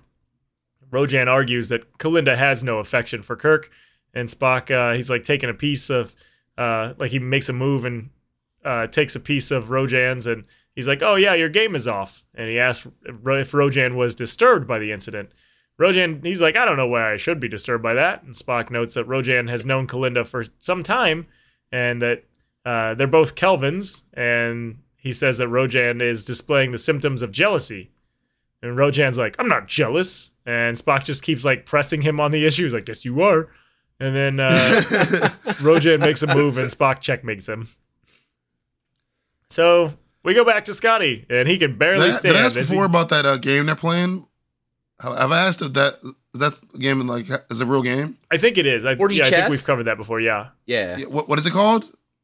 4D chess. Four four D chess. Yeah. Yeah. Okay, I, I never. I, I've always I've always seen it in the show. I never played it before. I'm curious. I'm gonna have to look it up and see if I can learn how to play it.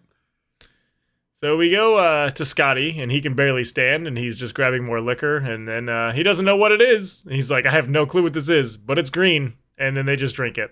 so I like that we just keep one coming of, back One of. Scotty's potions that he made a long time ago. Yeah. Yeah, I like that we just keep coming back to them just drinking, just for a second. Just like a quick 20 second scene of them drinking, still chilling. Um, then we go to Rojan, and he walks into Kelinda's room and he tells her that he doesn't want her fa- fraternizing with the humans because they offer strange ideas and they're not meant for Kelvans. And uh, she asks if he's given the same order to the others, and he says no. And he wants her to avoid Kirk. Uh, she refuses, and she says that Rojan has told her many times that humans are no threat to them. And then he grabs her and he tells her, he's like, just do what I say. Or he, he says he's going to neutralize Kirk and all the other humans. And then they both look down and realize that he has grabbed her in anger. and we go to commercial break from there. She also laid her hair down too. By the way, she let it, made her hair different. It looked good. I know it really did. So the ship continues towards the Andromeda Galaxy as McCoy injects Hanar with another shot, and Hanar asks how many more of those he's going to need, and McCoy tells him that they'll have to do this for a couple more days. He, he literally says, he's like, well, we'll have to do this for a few more days. And Hanar gets really mad, and he storms off, and he's like, I don't see why you keep referring to yourself in the plural. he just like leaves. yeah. So Tanara, we go back to him and or Tamara, and he wants more to drink. But Scotty says that all they have left is a very, very, very old Scotch whiskey. And Tamara's like, okay, I want to try that. And Scotty goes to gets it, and he's like talking to the Scotch. He's like, oh, I was saving you, and Tomar just interrupts him. He's like, come on, like let's drink. And uh, Scotty pours him a glass. And uh, at this point, I feel like Scotty's getting kind of outdrank. Like Tomar is really, Which is which is crazy. yeah, we got a little uh, Gimli Legolas action going on here. So a little later, Kirk and McCoy and Spock have gathered, and Kirk says that he can't tell if they're getting anywhere with their plan, and he says that he hasn't seen Scotty in hours. Which made, made me laugh when he said that so hard. I'm like, oh, come on. You know Scotty disappeared from the party. yeah, Yeah, you know where you he know is what and what was he's doing. Um, McCoy points out they haven't seen Tomar either, but Hanar is getting more irritable by the minute, and he reveals that he's giving him shots of formazine and that they should have him climbing the walls. So whatever he's giving him is supposed to just like mess him up and make him really angry. And Spock says that Rojan is showing, showing signs of jealousy, but none of them talk about Drea. Poor Drea is just hanging out on the bridge, flying I the know ship. she's getting no love. Yeah. That's crazy because that is the girl. That's my, I think she's the most beautiful girl in the whole entire episode. Honestly, she's my, she's my future ex-wife, man. yeah. I, I, The moment I I saw agree, her. Paul. what? What now? I know I agree with you. I thought she was better looking than the other girl. Yeah, but that's what I'm saying. By far to me. By far to me. I don't know why. I just thought I, she was very little episode, very, very uh, not very often. So I thought she'd be in there a lot more. Yeah, But it's a blonde, and it's and, and it's the six, late '60s. So Yeah. you know, not '70s. I got you right now. This time, Brandon, late '60s. So I'm assuming that she was a bigger star. Yeah. Um, Kelinda then uh, enters the room and she says that she wants to talk to Kirk. And Spock excuses himself and McCoy by saying that he's due for another injection. Kind of has to drag McCoy out of the room.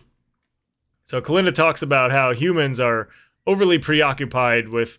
And she doesn't outright say it, but she's talking about sex. Uh, they're they're overly preoccupied with sex, and Kirk is like, "Well, humans do think about it a lot." I'm like, "I think it, that's just true. you." like, I think Kirk just thinks about it a lot. He's he, he probably thinks he's a man. We think about a lot as men. It's okay. it's okay, bro. Uh, so she says that she's done some reading on it and she wants him to apologize to her again. Then we go to the bridge and Hanar exits the turbo list, lift and he expresses his anger about how their responsibilities are divided. And Rojan says that it's the way that his duties have always been. And Hanar's like, yeah, that's my second problem. Like, why do I have to do all this stuff? And he says he doesn't like how Rojan runs the ship. So Rojan's just like, you know what? Go to your room. and just sends him to his room like a child. Uh, Kirk and Kelinda are now kissing, and she says that Rojan has forbidden her from seeing him. And Kirk's like, Well, why are you defying Rojan? And she says that she was told to find out everything that he could about the humans. So he asks, He's like, How's the research going? And she says that she needs more experiments. And then they just go back to making out. Uh, then Spock enters the bridge, and Rojan's like, "Hey, what are you doing here?" Spock explains that the sensors and the other devices require monitoring and periodic adjustment. So Rojan, Rojan's like, "Okay, yeah, you can go ahead and continue th- doing that." But uh, he asks Spock if he's seen Kirk anywhere, and Spock is like, "Well, I could call him," but Rojan's like, "Oh, that's fine. I was just kind of wondering where he was." And Spock says that he left Kirk in the recreational room with Kelinda, and she seemed anxious to talk to him. So Rojan says that he told Kelinda to stay away from Kirk, and Spock's like, "Well, it appears that you have little control over her, or maybe Kirk has more." Well, well played, Spock. Like he didn't. Like, Yeah. He just knew to go there to, to He's like, stir yeah. him up. Get, Yeah. get him worked up. So Rojan gets mad and he goes to the turbo lift, and I don't know why you would ever take a turbo lift if you can teleport, but whatever. They never do that again. Uh, Scotty and Tomar are still drinking, and Tomar he's like, "I feel rather strange," and then he just passes out. So he finally hit his limit, which happens to be everything Scotty has. And Scotty, uh, he very proudly walks over to Tomar and he takes the device off of Tomar's belt and he goes to take it to Kirk. But as soon as he gets to the door, he also passes out. so he's like gonna have he a hell the of a bottle hangover. and, and kisses it. Yeah, You know, oh, he hugs the bottle like, "Oh, we did it. We did it together. We can do it." And he just falls over. yeah, he's gonna have a hell of a hangover. I, I would like to think Scotty just made a best friend. Yeah, I mean that's Yeah. that's really what I wanted out of this episode is for those two to just become best friends. Uh, so Kirk and Kelinda are still making out as Rojan storms in and tells her that he said to avoid Kirk, and she says that she doesn't want to. So uh, he argues that he's her commander, and Kirk's like, "Well, that's not enough."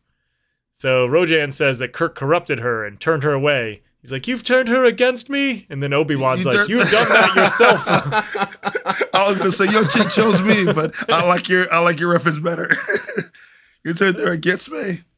Uh, so Kirk, uh, actually, Rojan is trying to bring peace, justice, and security to his new empire. I, I mean, it, and it is very. It, it- oh, it's not very Mustafari, but I, I get it. um, so yeah, uh, Kirk argues that uh, it isn't his problem if Rojan can't keep her, and she's just standing here this whole time. Just, I feel like she would be like, uh, "Guys, like, I'm, I'm right here." like, but uh, Rojan, uh, he gets mad and he grabs Kirk and pulls him away from Kelinda. So Kirk smacks him twice, just a slap and then a backhand. And, uh, they start to fight, and Rojan is winning the fight. And uh, Pretty cool fight scene. yeah, not bad at all. Uh, thanks to you, now I pay attention and see the the stunt doubles instead of just seeing Kirk. Usually, I'm just kind of watching the action, or if they're talking during it, reading the subtitles, so I like kind of see the people in my peripheral vision, and it doesn't really matter. But now I notice that it's definitely Oh, not, I not. Shatner. I I, I noticed it. I, I noticed it because I just want to like as being like a stunt a stunt nerd and like watching a lot of movies. I always watch because I know like Keanu Reeves does a lot of his own stunts. So when it comes to people doing their own stunts, I always try to recognize them because Right. I like I like stunt people. So Yeah. Um, but Rojan is winning the beginning of this of this fight, and Kirk is like, "Oh, why don't you use your paralyzer?" So like he's just trash talking him during the fight, and they keep Yeah. fighting, and Kirk gets like tossed over a table, and then he gets in his like signature kick. Like the drop kick is Kirk's signature move. Like that's Yep. he he always goes to the drop kick. He, he was a big fan of the WWF. Yeah, loved it. definitely. Um, so uh, yeah, he, he drop kicks him, and then he manages to pin Rojan against the table, and he's just kind of like talking trash to him from behind him, and he's like, "Oh yeah," he's like, "You, uh, Rojan thought that he was taking his woman away from him," and Kirk says that Rojan uh, is jealous and that he's trying to kill him with his bare hands, and he's like, "Oh, would a Kelvan do that?" And he asks Ro- if Rojan uh, is reacting with emotions because of a, a human, or he, he says that he's like, "Yeah, you're reacting with emotions because." like you're a human basically like you're a human now and rojan gets really mad and he throws kirk off and mccoy and spock walk in and like catch him as like he was getting thrown towards the door and kirk's like oh yeah i'm stimulating rojan I'm stimulating. So- what a odd line. so then they throw him back into the fight they're like all right well like get back in there. Do your thing, man. Yeah, so they fight a little bit more, and Kirk just continues taunting Rojan about his human form and tells him to look at what's happening to him now. And uh, he asks what's going to happen to him in three centuries, and he's he says that the people on the ship are going to be human when they get to Kelva, and that the, they're going to be aliens, and that they'll be the enemies of the Kelvans. So uh, Kirk then gets Rojak in like a headlock, uh, or Rojan in a headlock, and Rojan argues that they have a duty to accomplish their mission any way they can. And uh, Kirk really brings up a good point here, and he says that Rojan's mission is to find new worlds for his people to live on, and that he can still do that. And then he like offers uh, to bring them to the Federation, and he says that there are many planets that the in the galaxy that can be inhabited. Uh, so Rojan stops fighting, and uh, he asks Kirk, he's like, "Well, can you really do that? Like, first of all, that was offered when you guys first met, so I don't understand why, like why you're No, considering it now." no, no, he didn't say can you. He said would you. Yeah, He didn't say can you. He yeah, said, he's, you he's yeah, he's like, he's, yeah, he's like, "Would you really do like, that?" like, would you really do that after all uh, after everything we've done? Like, you would you really uh, like? Would you really do that still? yeah, he's Like, like, Kirk's like, I'm a good guy. Hell yeah, I would, man. Yeah, he asks if uh, the Federation would extend welcome to invaders, and Kirk says that they would extend a welcome to friends. And uh, it's actually Spock here that makes a really good point. And he tells Rojan that he's only a link in a chain following an order given 300 years ago, and this is an opportunity Yeah. to establish a destiny of his own. Which, like, yeah, man, like you're following an order of some guy you you never met, and most of your ancestors never met. Like for a, a people that really doesn't mean anything to you anymore.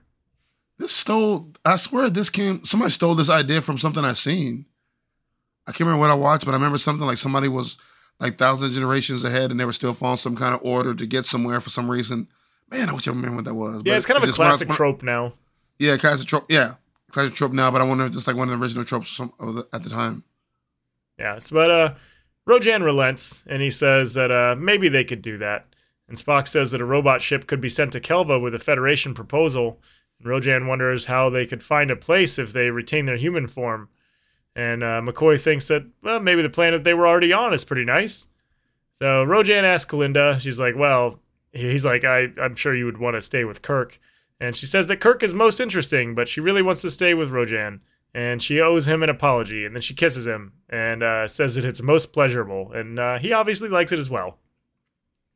So, so, that's the way they're going to apologize on this planet for now on kisses. Yep. Yes. Just make so it that, that's the way they apologize now. So, so I, I, as a man, I got to wake up and kiss my brother. I'm sorry, I'm sorry, bro. like, this ain't working.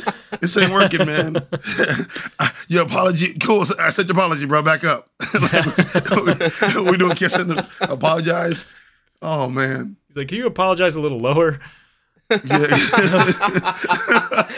oh, if, if, if Kirk had a chance, he could have introduced that to her. He, if uh, I'm sure he didn't walk in. Yeah. She's a oh my gosh, no. no. Uh, but Kirk says that uh, a human does have certain advantages in being able to appreciate the beauty of a flower or a woman. So Rojan calls Drea on the bridge, and he's like, "I'm sorry, we forgot about you this entire time, but uh, I am now returning the ship to Captain Kirk, and that you are to follow his orders." And so Kirk just commands her to turn the ship around, and that's the end of the episode. And we can safely assume that they're going to fix all of the people on the ship. The the titles in this one they came while the scene was still going to at the end. Um, Bones and Kirk uh, Spock were talking, and then the titles the titles came up while they were still talking, like with a little scene with each other. It, it didn't like freeze and go. I didn't even notice that. Yeah. Uh, let's go ahead and start with Paul. You want to start us out on this one? Oh, I get the beginning one. Uh, You're it. Honestly, this episode was like amazing to me. Like it was fun. It was drama. It was a lot of laughing. It was weird. Like it was it was weird that the episode like it was so it was so dramatic and we thought it was gonna go one way, and then when they got to the whole um notice they were human, they had human tendencies, it went far became like funny all of a sudden. And it was very it, it did it very it did it very clever in a clever way where I I didn't think it wasn't that jarring to me until I thought about it. I was like, man, why am I laughing so hard now? Like it was serious at first, but it really went left, uh, right. Excuse me. Um, I liked it a lot. Like I like the costume design. I like the beautiful women. I like the women design the clothes. I like Drea the most. I don't know where she where she was at the whole episode, but you know. Um, I also saw that um Vulcans live 200 years, and sometimes they can live up to 300. By the way, so. Oh, okay. So yeah, he likely so, would not survive that journey. Yeah, I apologize for my voice today. I couldn't on you guys all day. Hope I wasn't too bad for you guys, but uh, yeah, episode was good. I mean, I was kind of. I don't have anything. I had no bad things to really say about the episode. Like nothing bad. Like I thought it was really good. When I, watch it again, yeah, definitely. Like I was surprised it isn't on the central list, and I think that's be, just because like it's it's very very good. Like I have no complaints. Like very rarely do I have like like no complaints. One episode where like this whole season's been amazing, but um yeah, I mean the Scotty the Scotty the alcohol Scotty thing just man. After two, after almost a se- almost two seasons, we finally got our moment. So yeah, not was, even uh, knowing that was going to happen. Not even knowing, yeah, not even knowing it was going to happen. Like I just all that build up, and finally to the moment we get Scotty being being the, what we thought Scotty and Honeypot Kurt. Like I run and joke with Kurt being always with women. Check. Uh, Scotty alcohol check. I just the only thing we were missing was shirtless Kirk, and I feel like we were a few scenes away from getting that. away from getting that. yeah, like what? A, what a very clever, uh, well put together episode. Like I said, not not ten to ten, like nine point five. I mean, I, I can't I, I can't say it was perfect, perfect, but I mean, I have no complaints. It's just very well, very very good episode. So yeah, um, gotta watch it. I'm gonna say that my only actual complaint, like, yeah, we make fun of it. You know, it's just kind of what we do here. Uh, that doesn't mean that I didn't like it. My only actual complaint is again, it's the same uh, issue that a lot of the episodes in this series have. Is that it ended too quickly? Like the resolution came just kind of out of nowhere, and I feel like they really wrote themselves into a corner. And I was not satisfied with the end of this because it was literally just, "Hey, look, I, we could take this to the Federation. Like we can help you out." And suddenly like the proposal that he gave earlier that was not good enough is now suddenly okay. So I don't know. I just the ending wasn't very like satisfactory for me. But it doesn't take away from my enjoyment of the overall episodes. I I would definitely watch this again, and I I enjoyed it a lot. Uh, I disagree with your ending part, by the way, when you said that like um the ending was the same, because I think by at the end the human emotions started rising up. So so so that would change the perception of the of the what was offered to him earlier. Because at first, what was offered to him earlier, they were he was thinking as a Kelvan, like really. But when offered to him later, he realized that he had more human emotion, and therefore the same the same offer might have different um different idea now that he's in, t- in touch with his human emotions. Yeah, but they didn't That- really that's how I took convey that. Like, and, and I get that, and that's that's what it is. But like, it wasn't really like conveyed that he like he didn't go. You know what? I now that I am you know feeling and experiencing all this stuff, then you know maybe I do want to join you, You don't guys have and to hear him say that. You're smart enough to know that he- by the fight, he's just about to beat up Kurt over this female. That's something that Kelvan would never do. So like, you, you like you, they don't have to explain everything to you. Like Well, they, no, they, but I they, f- they leave. A, I feel like in a series where they little open space do explain everything, that maybe it would have been helpful. But I think it's just it's again, it's just the issue where they fill out the episode so much that they forget to leave time for the ending, and they don't ever Yeah. properly flesh out their endings. Like it's very rare that they give you like a full, complete ending to everything. It's just it's always very abrupt, and that's more my like, issue. this should be a with it. part two, maybe like a part two where they go to Federation and complete the storyline. Yeah, or just like cut out something in the middle. Like we didn't need so many scenes of like Kirk making out with his chick, right? Oh, no, no, we we're not cutting that out. We, we need Honey Pot Kurt. That's that, that, but like belongs, you, you get you get it from like one No, or two. we We, don't didn't get need it. to go we back to like a Pot third Kurt. and fourth Don't- time. Don't, don't cut out Honey Pot Kurt. Don't do that like to the, us. the beginning is usually pretty good. They drag on in the middle, and then their end is always short. And that's just probably always going to be my complaint for the series because very like I think that the episodes that we do consider con- uh, essential are ones that do give time to the ending, and they do like properly close out an episode. Whereas this one, it's just like, okay, we had a fight. Here's this plan. Like here's this deal, and he's like, okay, I'm going to take this deal. like you got me to chokehold. Nothing much that I can do here. Yeah. Like I don't know, but uh, that's just like I said. It does not take away from my enjoyment of the episode at all. I did enjoy the episode quite a bit, and I want to uh, Tomar and uh, Scotty to be best friends and just go out, out for drinks sometimes. Dan, yeah. Uh, dude, this is by far my favorite episode. I from start to finish absolutely loved it. Uh, have no complaints about it. Uh, and we've had a lot of good episodes this season, but I just feel like this episode is just far and ab- uh, and above uh, what uh what's come what's come before it in terms of how I enjoyed the episode. Like I just I thought it was like perfect episode, honestly. man, season that- three is that was really going to have to live up to some, that's what some I'm high saying, man. expectations, and I feel like Like- it like doesn't. season I feel one- like that's why it was canceled.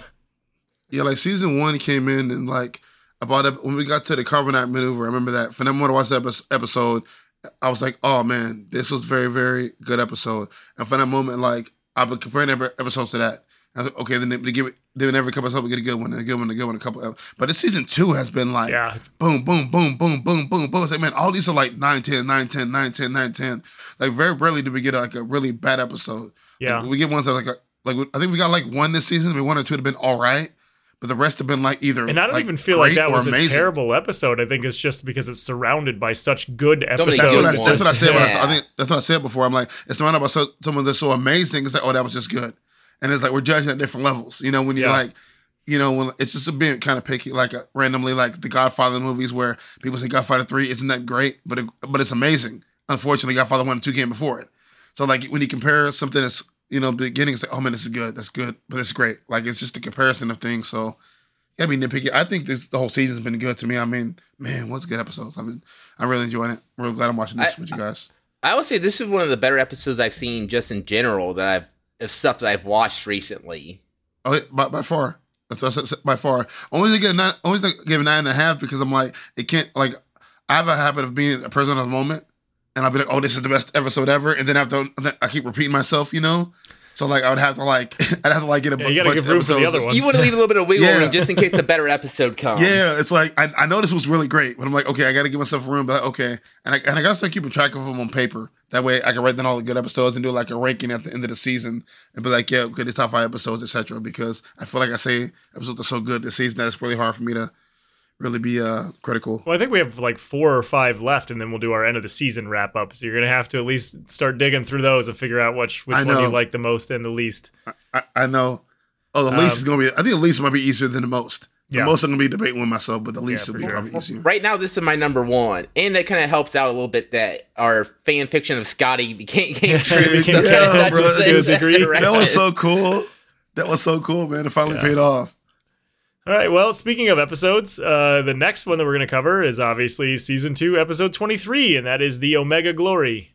The Enterprise finds a planet devastated by disease that appears to treat the American flag with great reverence. That's weird.